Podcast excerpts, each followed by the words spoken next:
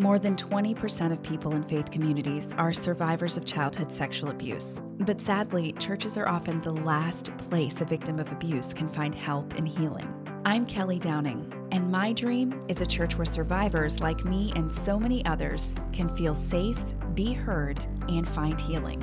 Until that happens, this is Survivor Sanctuary, a podcast for survivors of sexual abuse who are navigating the road to healing and for anyone who wants to be a part of the major heart renovation the church needs so that our faith communities can truly become sanctuaries for survivors.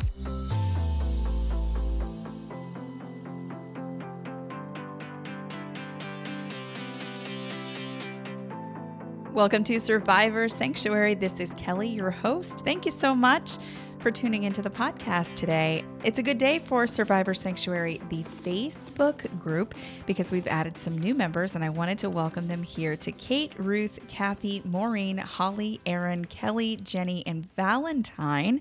I want to give a big warm welcome to the Survivor Sanctuary Facebook group. They are our latest members, and we are closing in on 250 people who are a part of the Survivor Sanctuary community on Facebook. You can join the private group, and I mention it in every episode because I love to see the new people coming in, sharing their stories, and interacting. Just search Survivor Sanctuary on Facebook, request to join. I'll add you into the group, and uh, it's a safe place where we can interact. If you have something you want to say, great. And if you just want to sit back and kind of observe, that is great too. So, welcome to our newbies. Glad to have you on the Survivor Sanctuary Facebook group. And here, on the podcast as well. Do you know that you can become a supporter of Survivor Sanctuary? You can do it if you want to support the podcast monthly to cover the expenses of creating this podcast for you. Well, you can become a supporter by visiting anchor.fm slash survivor sanctuary and click on support. It's going to take you to a page where you can become a monthly supporter. And uh, if you're thinking, you know, it's like a thousand bucks a month, it's not. It starts at 99 cents a month, and uh, every penny helps to cover the costs of bringing you this podcast, which I absolutely love to do. It is a labor of love from me to you every time I get behind this microphone. And knowing you're listening and the encouraging messages that I get from folks who have tuned into the podcast and have maybe heard something that's helped them out or are just happy that people are talking about sexual abuse in the church, uh, those messages are so encouraging to me. So I want to thank you all for those. I also want to let you know that there was a problem with the Survivor Sanctuary email that I actually did not realize was happening for a while. I'm like, wow, why suddenly are people not emailing me? There's this lull. And I realized that I actually had an issue with the email address. So if you want to shoot me an email, it is kelly at survivorsanctuary.com and it is up and running. So if you have been trying to email and you're like, wow, why is she ignoring me? That could be why. So just want to give you a heads up. There was an issue with the email but it has been corrected. So you can email me, Kelly at survivorsanctuary.com, and I would be happy to answer your emails there. Maybe you have an idea for a guest who could be on the show, or you have an idea for a topic you'd like to talk about, or maybe you just want to share your story. Um, I would be honored to hear it. Well, sometimes here on Survivor Sanctuary, I have a topic that I want to discuss based on some research and a lot of thinking and planning. And I just want to give you a quick heads up that this is not one of those episodes because this is actually an episode that is born out of something that has just been frustrating the heck out of me. I mean, for years, but especially this past week. I read an article that just blew my mind and kind of brought back up a lot of what we as survivors deal with when we come forward about sexual abuse in churches. Now, this is not indicative of everyone's experience in the church with sexual abuse. Um, this is a specific kind of a story, but I kind of felt like I could relate to this a little bit, I guess, just as being a missionary kid. And I wanted to share it on the podcast today and kind of just vent about it and talk about maybe some things that we can do to start changing this thing that's happening in the church. I hesitate to call it a trend because that almost makes it sound like it could be, you know, a good thing. A trend like slap bracelets or man buns. Okay, neither one of those are necessarily good things, but you know what I mean. But it seems to be this trend or an MO of abusers within the church. And it's something that makes my blood boil faster than almost anything else. And that's what we're going to be talking about on this episode of Survivor Sanctuary. So it starts with a story that I read via the Associated Press about a week ago. And this story is out of Lancaster, Pennsylvania, where a lot of abuse stories seem to be from the state of Pennsylvania. If you listen to Jimmy Hinton's podcast, Speaking Out on Sex Abuse, with his mom, Clara Hinton, maybe you have heard him talk about the fact that there are a lot of abuse cases in Pennsylvania. I don't know if it just seems that way or if there's actually like numbers to back this up. All I know is this specific story came out of Pennsylvania, and that was my first thought like, seriously, Pennsylvania, we need to calm down a little bit. But I'm going to read you this story because I just think that that's the easiest way to get all the details of this article. It is from the Associated Press, so just letting you know. Um, and the headline is Charged in Iowa in 1996, a Pennsylvania man who set up a Kenya orphanage pleads to sex abuse charges. So let me read this to you. A Pennsylvania man accused by federal authorities of preying on children under the guise of missionary work, and let's keep that in the forefront of our heads under the guise of missionary work, at an orphanage he established in Kenya, has pleaded guilty to sexually molesting four girls. Gregory Dow, 61 of Lancaster, pleaded guilty Monday in a federal court hearing to four counts of engaging in illicit sexual conduct with a minor in a foreign place between 2013 and 2017 while running Dow Family Children's Home in Kenya, which he established in 2008. A newspaper reported that during a teleconference hearing Monday, Dow told the judge that he acknowledged the truth of the prosecution's allegations. Under terms of his plea agreement, he would serve 15 years and eight months in prison and then have to register as a sex offender. Prosecutors said that when the abuse started, two girls were 11, one was 12, and one was 13. Dow purported to be a Christian missionary who would care for these orphans. They called him Dad. But instead of being a father figure for them, he preyed on their youth and vulnerability, prosecutors said in the court filing. Dow used force and coercion to perpetrate the most heinous of crimes, preying on vulnerable children for his own sexual gratification, prosecutors wrote. They also noted earlier Dow's 1996 guilty plea to assault to commit sexual abuse in Iowa. He received two years probation back then and was ordered to register as a sex offender for a decade, the U.S. Attorney's Office said. So, my first question is why, if someone pleaded guilty to sexual assault, to commit sexual abuse in Iowa, why did that person who served probation and had to register as a sex offender, how did they become a person who starts an orphanage for children in Africa? Somebody tell me.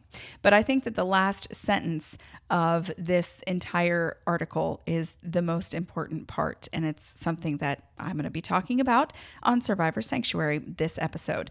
The orphanage, which received financial support from Lancaster County churches and nonprofits, closed in September 2017. The good news is it closed, but that's not the part that I'm focusing on. The part that I'm focusing on is that the orphanage received financial support from Lancaster County churches and nonprofits. So, in dealing with some of the stuff that I deal with in advocating for sexual abuse victims, in receiving letters and meeting survivors and hearing story after story, I already know that this happens. So I'm not surprised by it at all. I just found myself extremely frustrated by it this past week. Just reading this article made my blood boil all over again. Of course, my blood is boiling that someone would be disgusting enough to want to go to a foreign country or any country for that matter, even if it's in their own backyard, to go anywhere to start an orphanage for the express purpose of grooming and sexually abusing children. And I can kind of hear some church people arguing in my ear already, like, well, they didn't go there necessarily with the express purpose or intent of sexually abusing children. I mean, probably they went because they wanted to make a difference and it just ended up happening. And I'm going to say a resounding no to that. And I'm not going to apologize for it either. Um, I try to be gentle and, and sort of see things from other people's perspectives. And then also to understand that some people just don't get what happens with sexual abusers and kind of the way that it works. And so they might believe that somebody has the best intentions and they just accidentally fall, and I'm holding up my air quotes, fall into the sin of sexually abusing children. And I am here to say unequivocally, no, that is not how it happens. He did not go to Kenya to start an orphanage out of the goodness of his heart with no intent of sexually abusing children. Because I just think that that is a giant load of bull crap and it's not true And I think that if more churches and more Christian people in general would operate from that idea that people who abuse children do not change, if we would come at it from that perspective instead of the perspective that a lot of Christians and church leaders come at it, we would be so much better prepared to deal with the reality of the things that happen in the world and in our churches. And not only would we deal with it better, but we would prevent it so much better. Now, just in case those alarm bells, those like I've been in Sunday school since I was two, alarm bells are going off in your head and you're saying, no, you can't operate from the premise that people can't change because God can change anyone and, and He can make all things new. And I'm not denying that that is true. Yes, God can change people. And yes, He does make all things new. And yes, there's repentance and forgiveness. And I'm not here to say that no one who sexually abuses a child can be repentant because I don't believe that's true. I believe that it, it can be the case. But here's something that I definitely believe someone who has struggled and I hate to even say struggle because it makes it sound like you're struggling to tie a shoe or something. You're, you're, struggling with this attraction to children or this desire to sexually abuse children. I don't like to call it a struggle in that, like, there's no way you can help yourself because you literally just don't have sex with children. Like, it's that simple. It is not as though it's a super hard thing to do to not sexually abuse a kid. It isn't hard. Like, it, it's not hard. In fact, society makes it really difficult to sexually abuse a child and get away with it. I'm not saying that it's difficult physically to do it. I'm saying it's not accepted by people. It is not well received. And people who sexually abuse children have to create opportunities. They have to be extremely deceptive and secretive. It is not something that you just, oh, I was walking to the grocery store today and I tripped over my shoelaces and I was sexually abusing a kid. Like it doesn't happen that way. There is so much planning, there is so much deceit, there is so much that goes into making the decision because it is a decision, it's a choice that you make. It's not something that's thrust on you that you can't help yourself. Making that decision to sexually abuse a child takes effort. And the effort that I'm talking about is the deception that it requires the secrecy that it requires. You you cannot tell people what you're doing and, and you have to make sure nobody else is telling them either. And in the same breath that I'm saying that, I'm gonna say that we, especially in churches, are making it way too easy for people to perpetrate this crime because that's what it is. It is a vile, disgusting crime. And we're kind of dropping it into the laps of people who want to abuse children. And I think that one of the reasons that we're doing that is our belief that because God can make all things new and because God can forgive any sin, that that automatically means that a person who has been caught sexually abusing children is boom going to change. That belief, and it seems to be really deeply ingrained in us. And I'm not really sure why. And that wasn't the purpose of this podcast to get in the, the whys of that. It's just to say this assumption that people who sexually abuse children are really sorry about it and they don't want to do it anymore and they're not going to do it anymore is dangerous. And it's dangerous for the reasons that I just read to you in this article about this man who had already pled guilty to sexual abuse. He had already received two years probation. He had already been ordered to register as a sex offender for a decade. So from 96 to 2006, he had to register as a sex offender.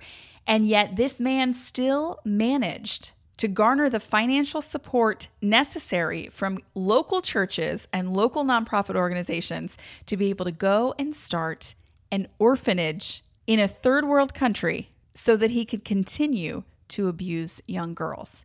It makes me completely crazy. And here's one of the main reasons why.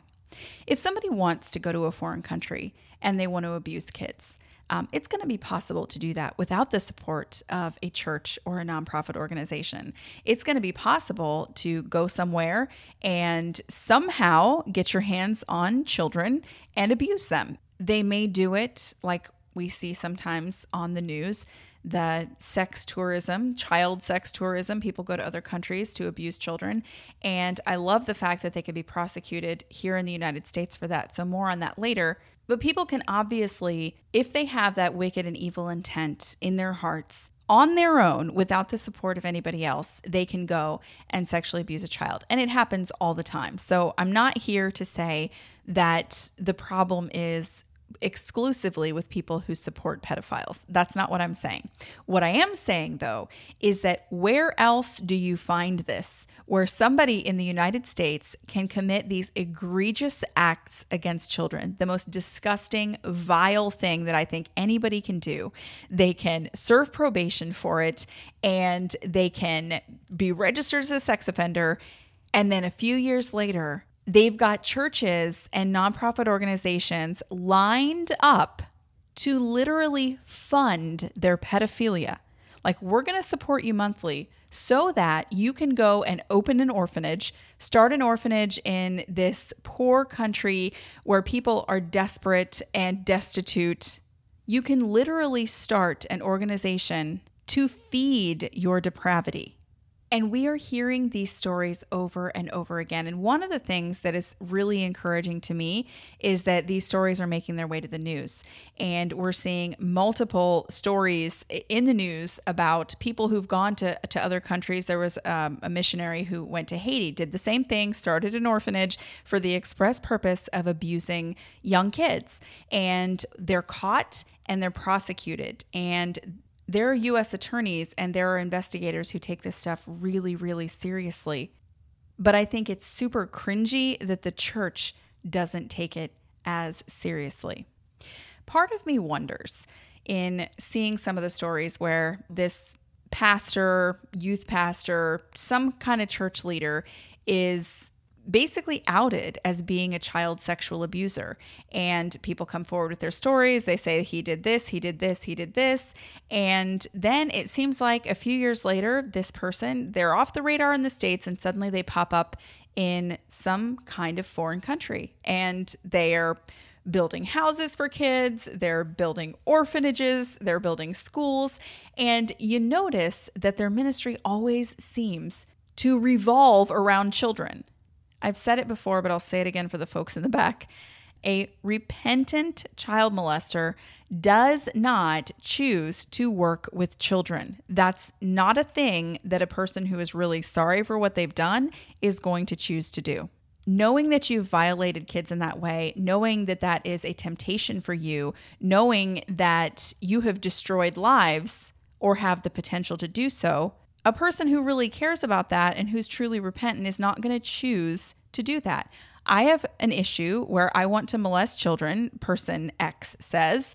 So, why would person X start an orphanage for children unless it was to have the opportunity to continue to abuse children? It makes a lot of sense to a lot of people, but it seems to not make as much sense in a church setting where churches will. Now, I, I, will say, caveat here I don't know who of these churches knew what was in this man's past, but I will say this they should have found out. And that's something that I think needs to become the norm in our churches. That before you give a dime to a ministry, and it's really difficult for me now, having gone through what I went through being sexually abused and seeing all of the stories. And these aren't just like random stories like, oh, this person said this and, and he said, she said. It is literally court case after court case after court case and story after story after story. There are hundreds of thousands of them all over the world.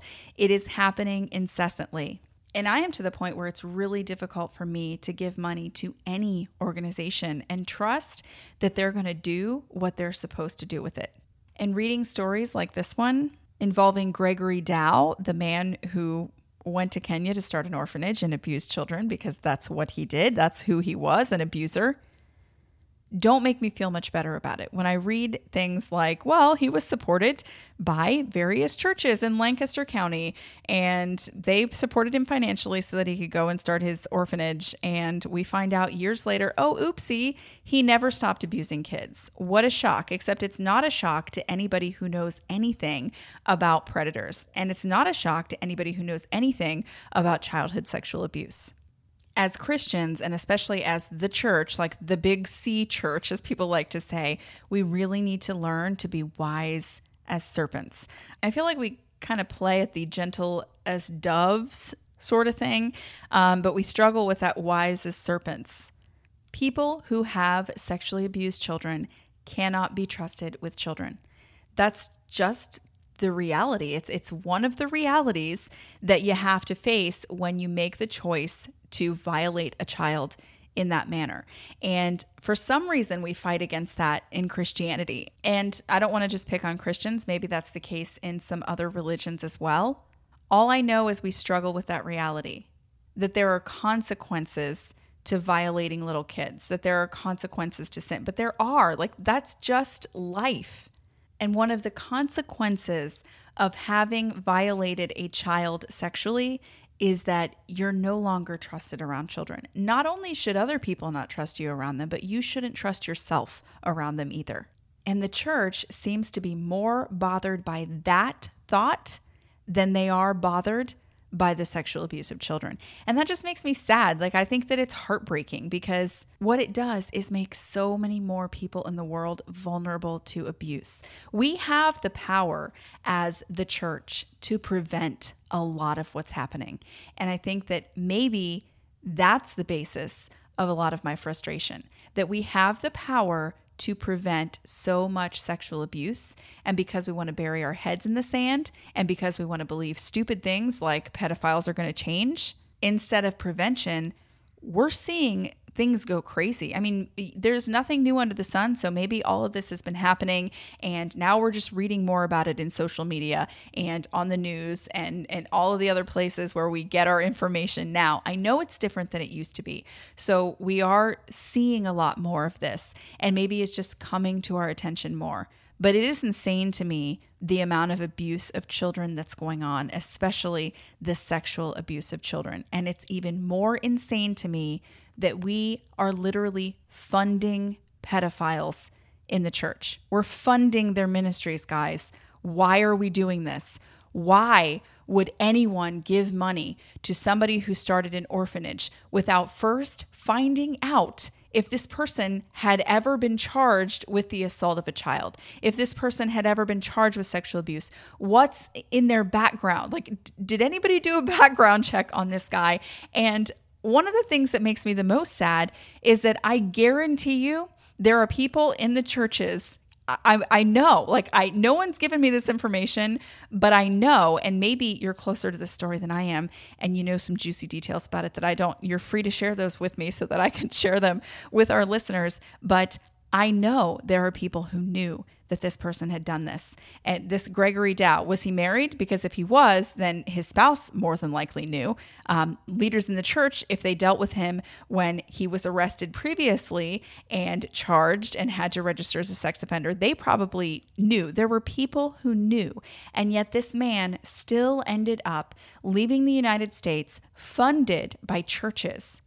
They're literally funding his pedophilia so that he can go to another country and destroy lives. And that's what it is. It's not, I think sometimes we view sexual sin as these like sins against our own bodies. And I think that you can view it that way when you're talking about sexual sins with consenting adults. If you want to consider that sinning against God and sinning against your own body, great. But when it comes to the sexual abuse of children, it is not an issue of sinning against your own body or sinning against God only. You are literally wreaking havoc and devastation on another person's life when they have no choice in the matter. Oh, hey, 11 year old child that I feel like acting out my depravity on. Like, I don't care about you or your feelings or what this might do to your future. I don't care how this might mess you up going forward. I don't care how it will affect your relationships with other people and your relationship with God. I'm going to do it because it's what I want to do. And we've got churches that are funding this crap. In my own story of abuse, I think one of the hardest things for me to deal with with everything, with coming forward and telling my story and telling on my abuser, if you want to call it that, and telling on my abuser, if you want to put it that way. The hardest part of everything, and there were a lot of hard parts to it, was doing every single thing that I could think of to do. Throwing out the window whether or not people were going to like me anymore. Um, because that was something that I, I was concerned about. You know, all these missionaries that I had loved as a kid, what are they going to think of me? And if I say something, am, am I going to be viewed as somebody who's bitter or unforgiving? You know, how is this going to reflect on me? I had to let go of all of that because the reason it was important for me to come forward was to try and protect the little kids that my abuser was around all the time. And the only way, the only way to add a layer of protection was to let other people know what he had done so that they would be able to do what I couldn't do from 14,000 miles away and protect those little kids. And that was in the forefront of my mind the entire time. Like I have emails. Someday maybe I'll publish them all online. You can read everything and and see a lot of the process from start to finish because it was a lot of it was done via email.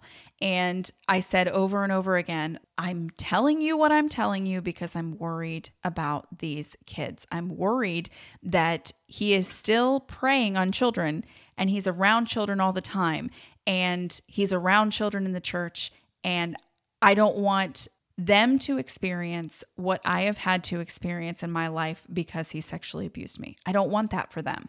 And so having done all of that, and then, you know, weeks later, months later, and now even years later, seeing that his position in the church is much the same. You know, seeing him standing behind a pulpit and reading scripture or giving announcements or doing whatever it is that he's doing to, to be in a position of trust in a church where there are little children. It's a slap in the face. It's a slap in the face to everything. You stick your neck out. And I'm not saying this as like a woe is me type of a thing. You know, I'll survive, I'll live through it. I did live through it and I'm still living through it and I'm fine. But that's not the point. It's sticking your neck out because there's a really good reason to stick your neck out, and that is to try and protect other kids. And then you have good Christian people who absolutely do not see the urgency. And I can't tell you how it feels. Like, I, I mean, I, I've tried to explain it here in words, but to see, you know, this guy who has admitted to sexually abusing multiple little girls standing in front of dozens of little kids doing a puppet show, leading activities for children, artwork for children, being surrounded by children, and nobody's saying no. Nobody's saying, hey, when we have these children's activities at church, you should probably stay home because of what we know about your past. And that's not to punish you, it's just to protect kids because that's what's important. But it doesn't seem to be the thing that we focus on when we hear these stories in church. Oh, this poor man, you know, yeah, he brutally assaulted an eight year old child and sexually abused this person or that person. But, you know, he said he was sorry and he cried. And so we, we feel really bad for him. Like, oh my gosh, you know, he must feel terrible because I would feel terrible if I'd done anything like that. And so you go right into forgiveness and love and grace and mercy mode. And there's no thought or very little thought to how you're going to protect children going forward. And I don't know where the disconnect is. It's something that we talk about a lot on this podcast and as survivors of abuse and advocates, uh, we, we talk about it all the time because it's one of the most frustrating things is to see other people concerned with forgiveness and grace and mercy, but not concerned with making sure that this doesn't happen to anybody else. Why are we financially supporting child molesters? Why are we funding child molestation clinics? I mean, I don't call them orphanages because when somebody who likes to abuse children goes and starts an orphanage, it's literally a grooming center. That's what it is. It's it's not because they want to help orphans, it's because orphans are easy targets, especially in some of these countries that they're going to. It makes my stomach turn. And here's the thing. Predators are going to do what they do because they're predators. Predators are going to prey on children. Predators are going to create opportunities and look for opportunities constantly because that is what predators do. But we don't have to help them do it. As a church, as Christians, as believers, we do not have to fund the depraved sexual appetites of child molesters. We actually don't have to do it. But to stop, we're going to have to do something different than whatever it is that we're doing that gets us to this sentence the orphanage, which received financial support from county churches and nonprofits. I, I mean, it's the same story over and over again. Predators are going to prey, but we don't have to enable them to do it. And one of the things that I may get criticized for when it comes to my own story is my belief that some people consider harsh, but my belief that once you know someone has abused and you don't vigilantly work to prevent future abuse, you're complicit. And I'm not saying that to shame people because I know that for a lot of people, and in my own story, like one of the hardest things for me is missionaries that I really looked up to as a kid and watching them interact with my abuser and his family and his church and watching them not care that he's still surrounded by kids, watching them not care that he could very well abuse someone else. And I think maybe it's not a fair, necessarily a fair burden to put on people's shoulders, um, but sexual abuse isn't fair. But once you know that somebody has sexually violated a child, you now do have a responsibility. I'm not saying to handcuff the person and physically prevent them from sexually abusing a child, but there has to be some kind of accountability. And it can't be the accountability that says, well, we keep an eye on him at church. You know, he's he said he was sorry, so we just we're just believing in faith that he's not doing anything wrong. Well, with that attitude, you are being reckless with the lives of innocent kids. Completely and totally reckless. It's a contempt for innocence. Well, fingers crossed he won't do anything. That's not good enough. I'm here to say it's not good enough. Fingers crossed he won't do anything, or fingers crossed she won't do anything. Once we know that they've done something to violate a child sexually, that doesn't fly anymore. It's not good enough. Can we please stop funding grooming playgrounds for predators who disguise themselves as sheep, or worse, predators who disguise themselves as shepherds. I know sometimes it's easier said than done, so I don't want to leave you with the impression that I think it's just, you know, there's this list of exact things to do and you will prevent anyone from reoffending. I mean, it's that's not realistic. And it's not fair to say, like, if someone reoffends and you knew they offended in the first place, that you somehow hold some of the responsibility. That wouldn't be fair to say. But if you are giving money or resources, or you're asking churches back in the States to give money or resources to a church that allows a pedophile, an admitted pedophile, and someone who, over the span of several years, has preyed on children of a prepubescent age like fits the description of a pedophile. You know that this church and I'm speaking about the church that I went to as a little kid where I was sexually abused. You know that this church is allowing this man to keep ministering and to keep being at the forefront where he is in a position of trust with children and with their parents.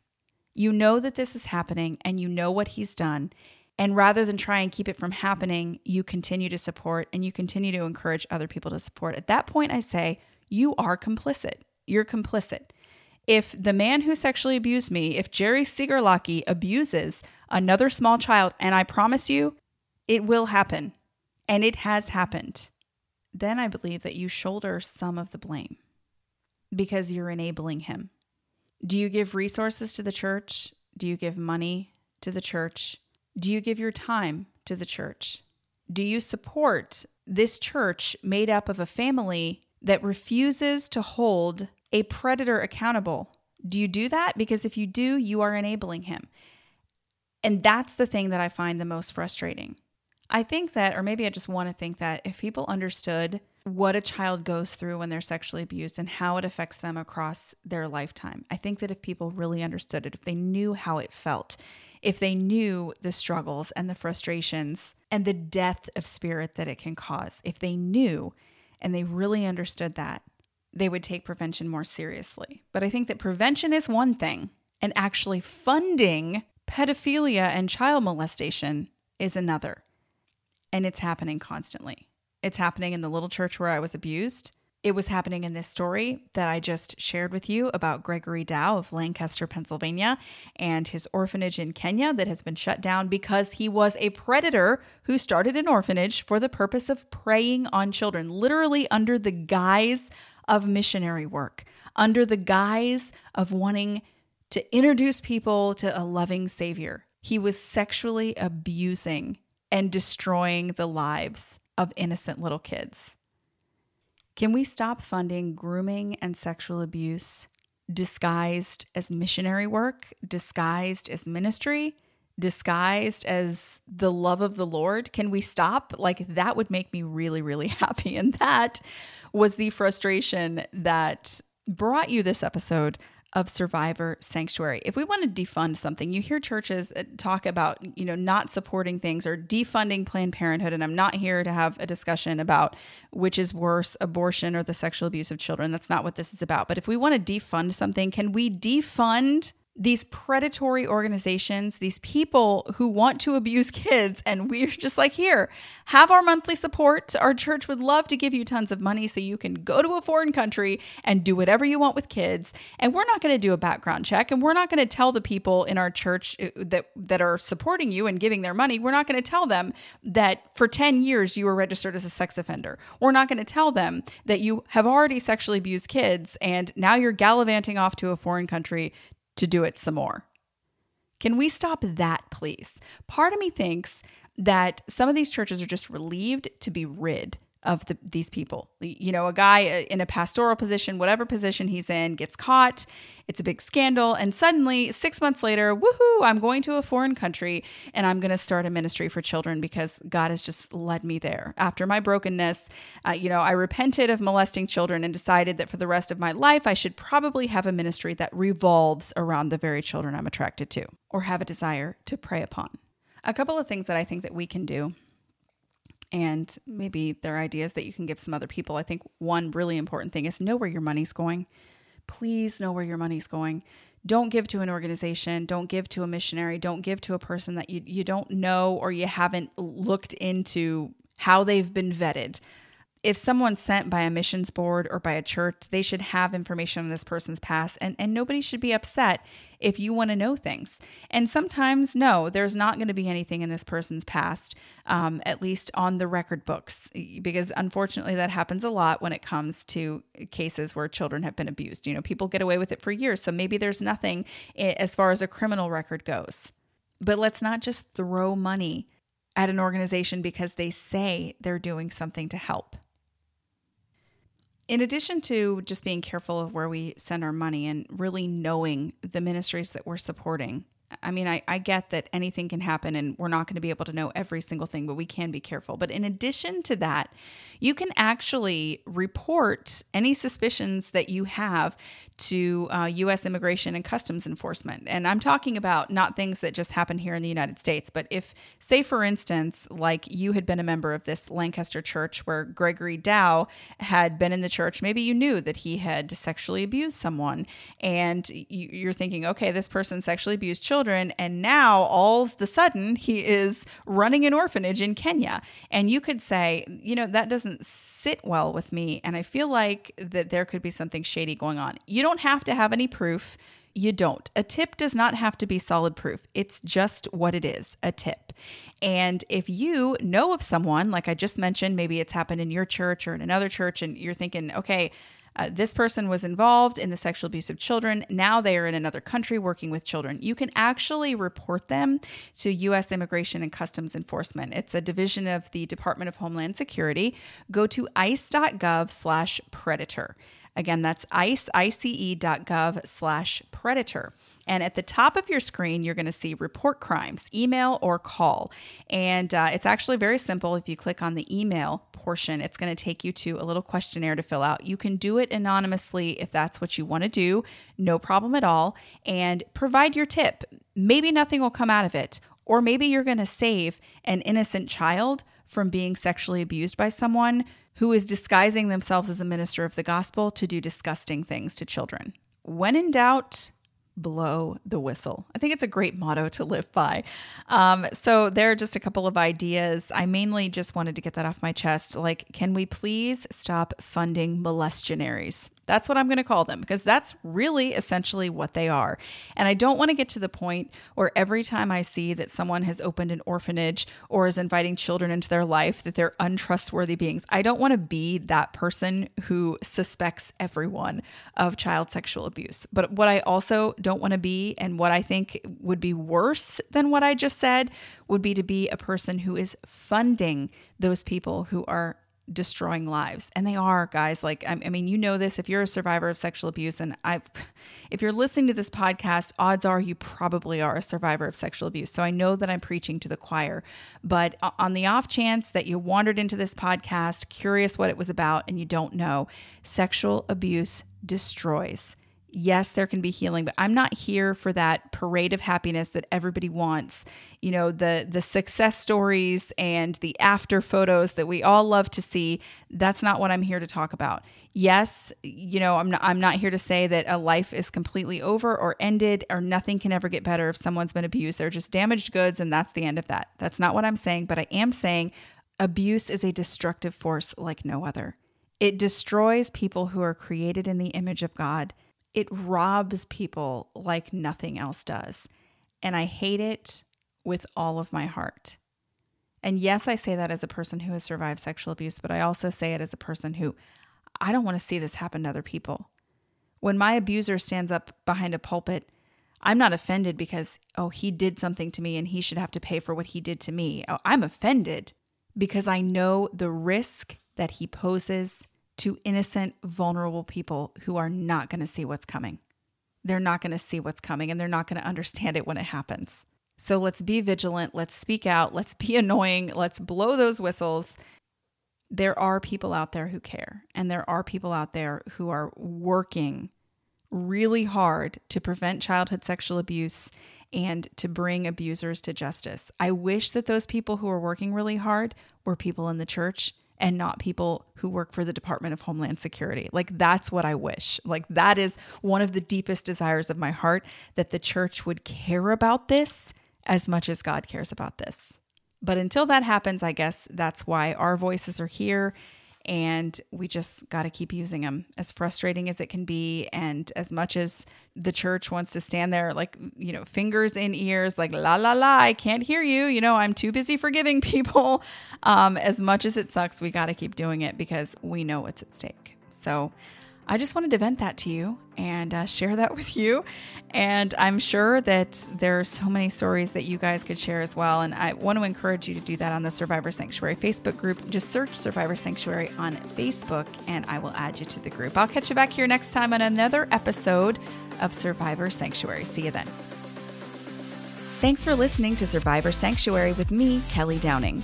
If you found value in today's podcast, please leave us a review on iTunes. Not only will it put a big smile on my face, more importantly, your reviews will help make it easier for other survivors and survivor advocates to find this podcast. Also, make sure you subscribe to Survivor Sanctuary wherever you listen to podcasts so you never miss an episode. You can also join the conversation in our Survivor Sanctuary Facebook group.